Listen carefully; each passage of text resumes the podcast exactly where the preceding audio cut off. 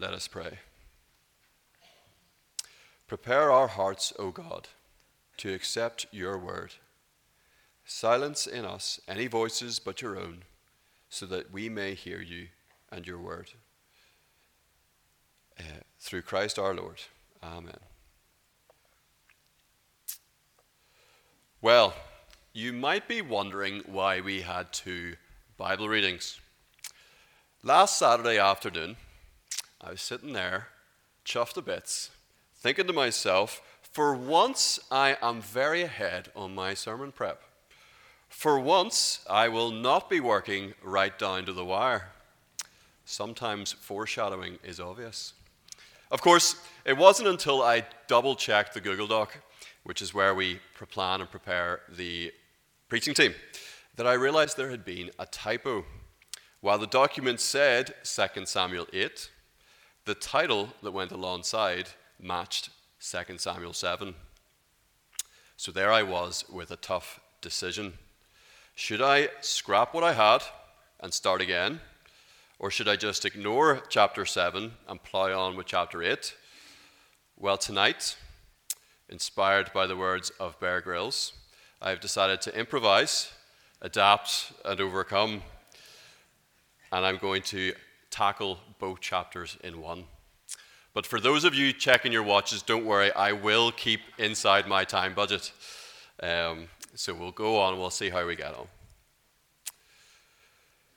When I was at school, there was a teacher called Mr. Johnson, but the boys knew him as the Terminator. Mr. Johnson had the reputation of the scariest teacher in the school. He patrolled his classroom with a cricket bat in hand, slamming it on chemistry benches when you weren't paying attention or you were dozing off. So I vividly remember when I got my second year timetable and I looked down the teacher list, and there he was, the Terminator, chemistry. And in his first lesson, he lined us up, boy after boy after boy. And he walked up and down, cricket bat in hand, and he said, Boys, when Julius Caesar conquered Gaul, he fought many battles. And when he won a battle, he would take his enemies and he would line them up just like I've lined you up right now. And every third man would be killed where he stood. And then he slammed the cricket bat off the desk. He goes, Boys in this classroom, I'm Julius Caesar, and you are the Gauls. You would be wise not to make an enemy of me. And of course, I was, I've never been so well behaved as I was in second year chemistry class. Uh, he put the real fear into me. But, you know, when we come to 2 Samuel 8, it can feel a bit like reading the Roman conquest of Gaul. We read that a captured army is made to lie down, measured out, and two thirds of them are put to death. Thousands of horses have their hamstrings cut, laming them and effectively leaving them maimed. uh, and many nations are subdued and forced to pay tribute to King David. And, on, and to us readers, this seems violent and oppressive. It seems expansionist and aggressive. It seems to be an abuse of power and an, uh, an exhortation of other nations, extortion of other nations. And there are those who would use a passage like this to condemn God or to discredit those who believe in him. They'd argue that David, who is God's chosen king and his representative on earth, is rampaging around, slaughtering people, maiming animals, and God is supporting him or even enabling him. And as a Christian, we can struggle with questions about how God is depicted in the Old Testament. We can struggle to square the Old Testament with the New Testament when we see the person of Jesus. So, the big question as we come to chapter 8 is this an oppressive conquest, an abusive expression of earthly power and authority, or is there more to it? When we look at history, it doesn't take us very long to find examples of earthly power being abused. used to oppress and persecute people, earthly authority can all, too, all too often be self serving. Used to extort people, used to keep those in power where they are, and to line the pockets of the already wealthy.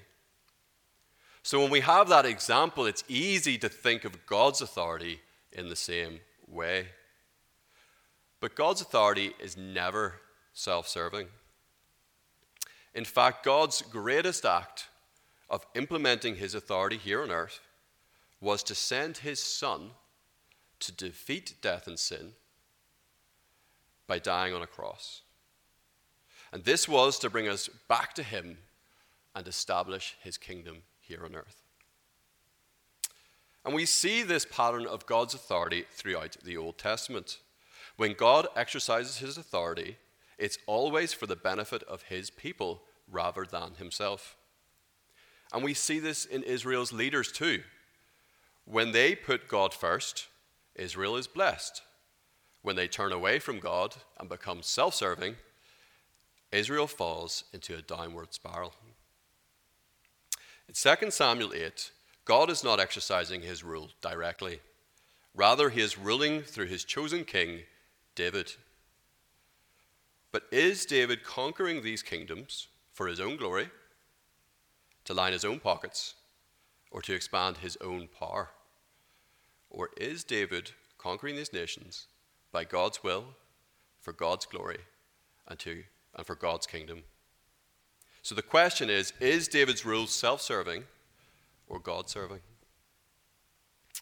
David is a greater king than Saul. You might remember from the first from the start of 1 Samuel, Israel didn't always have kings.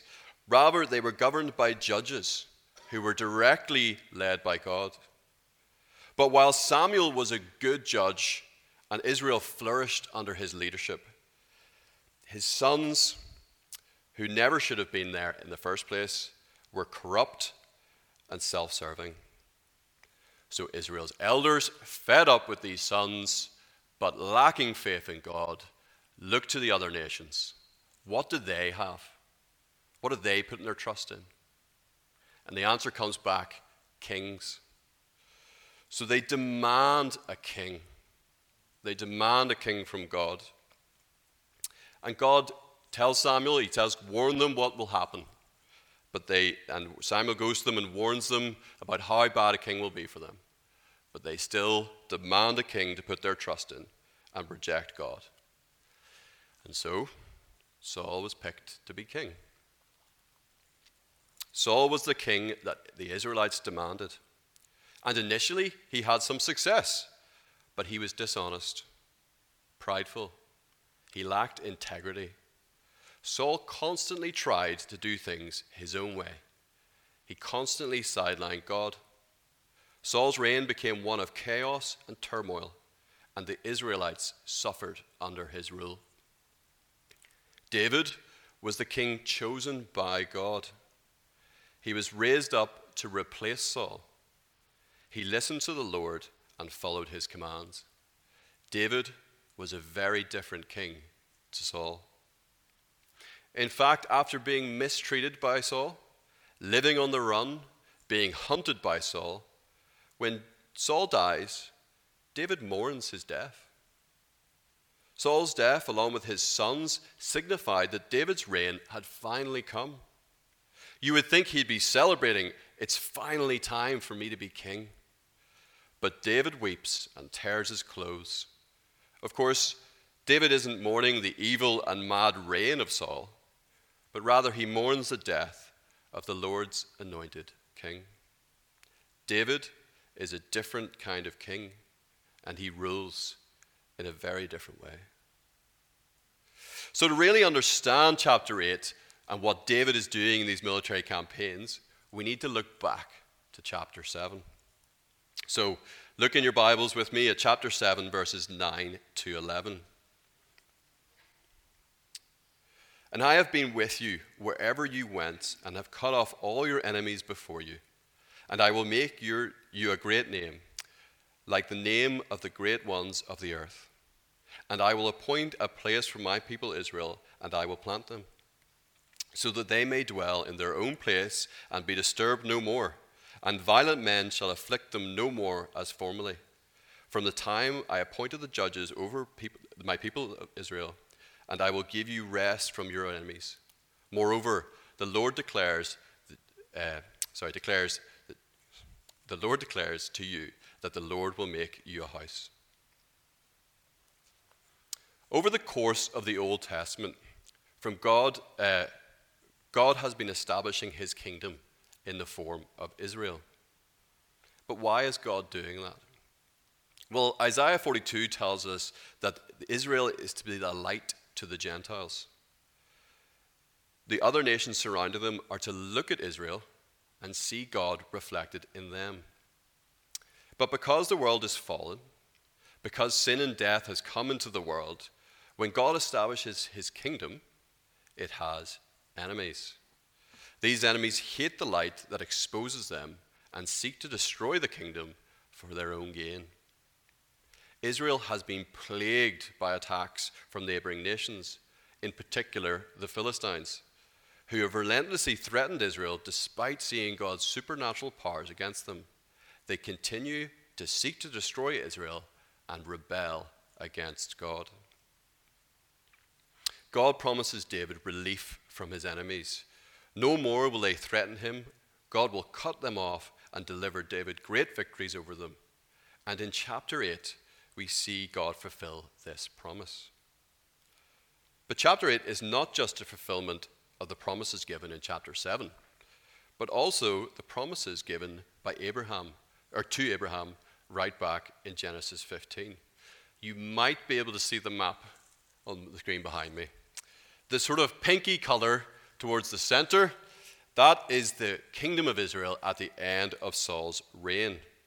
And the bigger green color is the kingdom of Israel at the end of David's reign. These lands were lands that were promised to Abraham that his descendants would inhabit. David defeats these nations and subdues them, weakening them so they no longer threaten God's chosen people. We looked at how David is a different type of king, but this verse, uh, this verse reinforced, or this is further reinforced by the next verses, or these verses. David hamstrung chariot horses. This was a military, military necessity instead of just mere animal cruelty. David could not care for these horses while on military campaign, and he couldn't just give them back to the enemy who would use them against him. He spared enough of them for 100 chariots. That David kept such a small number shows remarkable self control and trust in God. David absolutely refused to trust in horses as a military weapon, he trusts in God instead. Then, when some of these nations see that the wind is blowing, they approach David with tribute in the form of gold, silver, and bronze articles. David not only shows them mercy, but David immediately knows who these articles belong to. He knows that behind these victories, uh, who, he knows who is behind these victories, and he dedicates them to the Lord.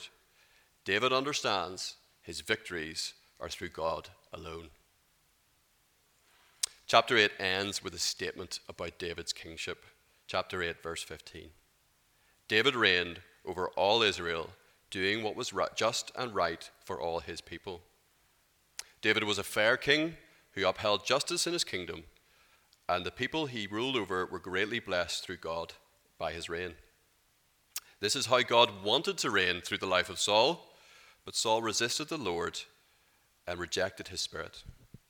Because David allowed God to subdue him, the nations were subdued before David. Not to bring glory to David, but to establish God's kingdom in the form of Israel. Israel was to reflect God out to the other nations in the hope that they might be saved. Jesus is the greatest king. David was a fantastic king, but David was a human king. While he submitted to the Lord and followed his commands, he was not immune to sin. no more than two chapters after this high point in his reign, David gets himself involved in an affair and then tries to cover it up by sending her husband to die in battle. Pretty shocking behavior, and hardly what you'd expect from God's chosen king. So, what do we make of that? Didn't God choose David and uh, give him these victories over his enemies so that Israel could be a, a light to the Gentile nations and to bring glory to God? And yet, here we have David falling into sin as soon, so soon, and it seemed like everything was going his way. When trying to understand the Old Testament, the theologian John Woodhouse gives this advice. What God planned to do through Jesus is so big, it took a massive preparation. And this preparation is recounted for us in the pages of the Old Testament. The purpose of the Old Testament is to prepare for the coming of Jesus, to help us to see the dilemma that needs to be solved, and to help us to see the hopelessness in various alternative solutions. You open the Old Testament saying, Now I want to see how this prepares me for understanding Jesus. That is what it's for. There's a second half to the promise God made to David. And when we read it through the lens of, what, of that that John Woodhouse suggests, it helps us to understand the whole passage. Turn with me to chapter 7, 12 to 15.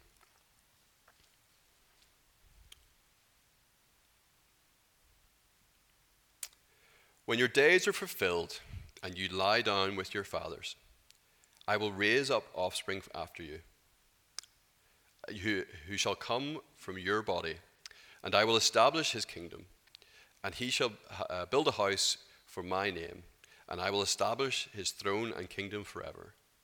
I will be with him. Sorry, I will be to him a father, and he shall be to me a son. When he commits iniquity, I will discipline him with the rod of men, with the stripes of the sons of men.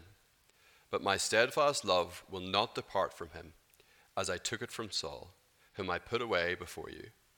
And your house and your kingdom shall be made sure forever before me your throne shall be established forever. God didn't just promise David a greater kingdom, victories over his enemies, and rest from those who would seek to destroy Israel.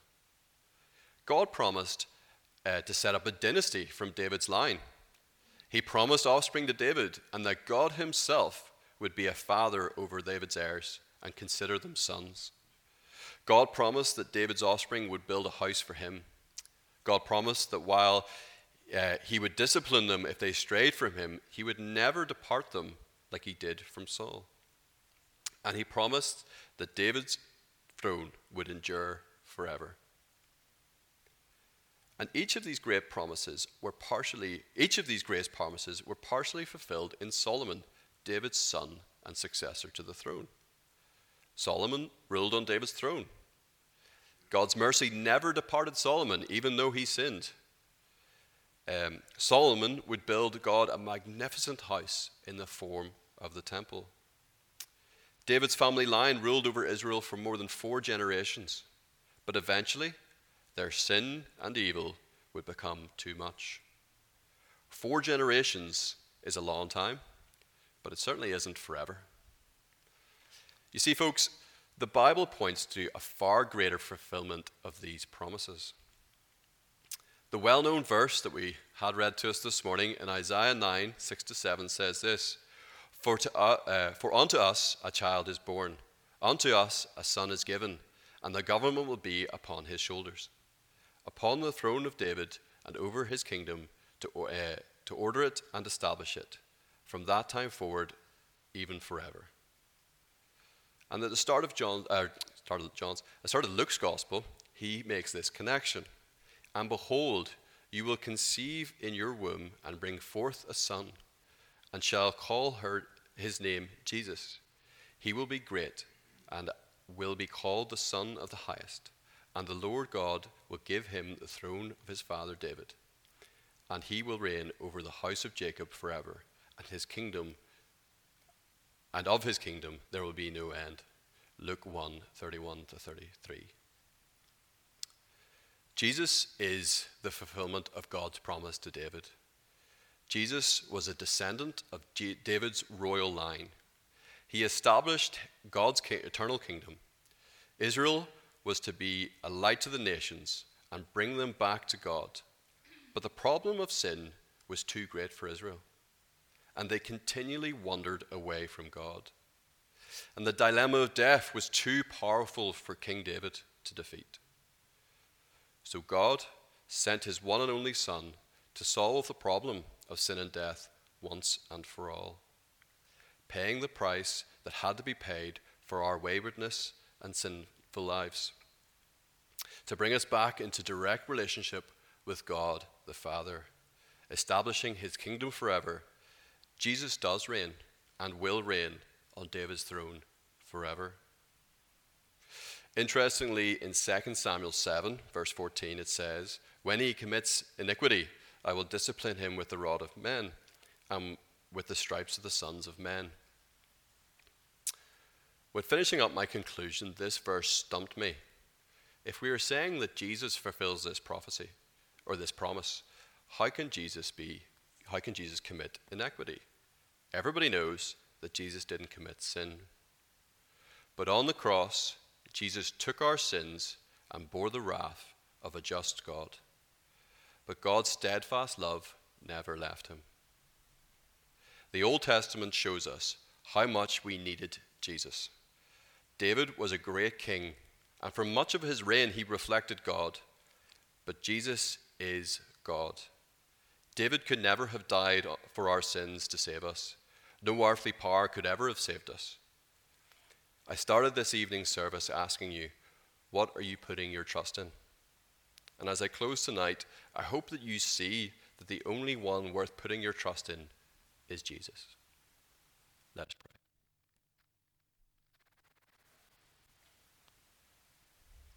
Father, we thank you that you're a good God, whose authority and rule over us is for our benefit.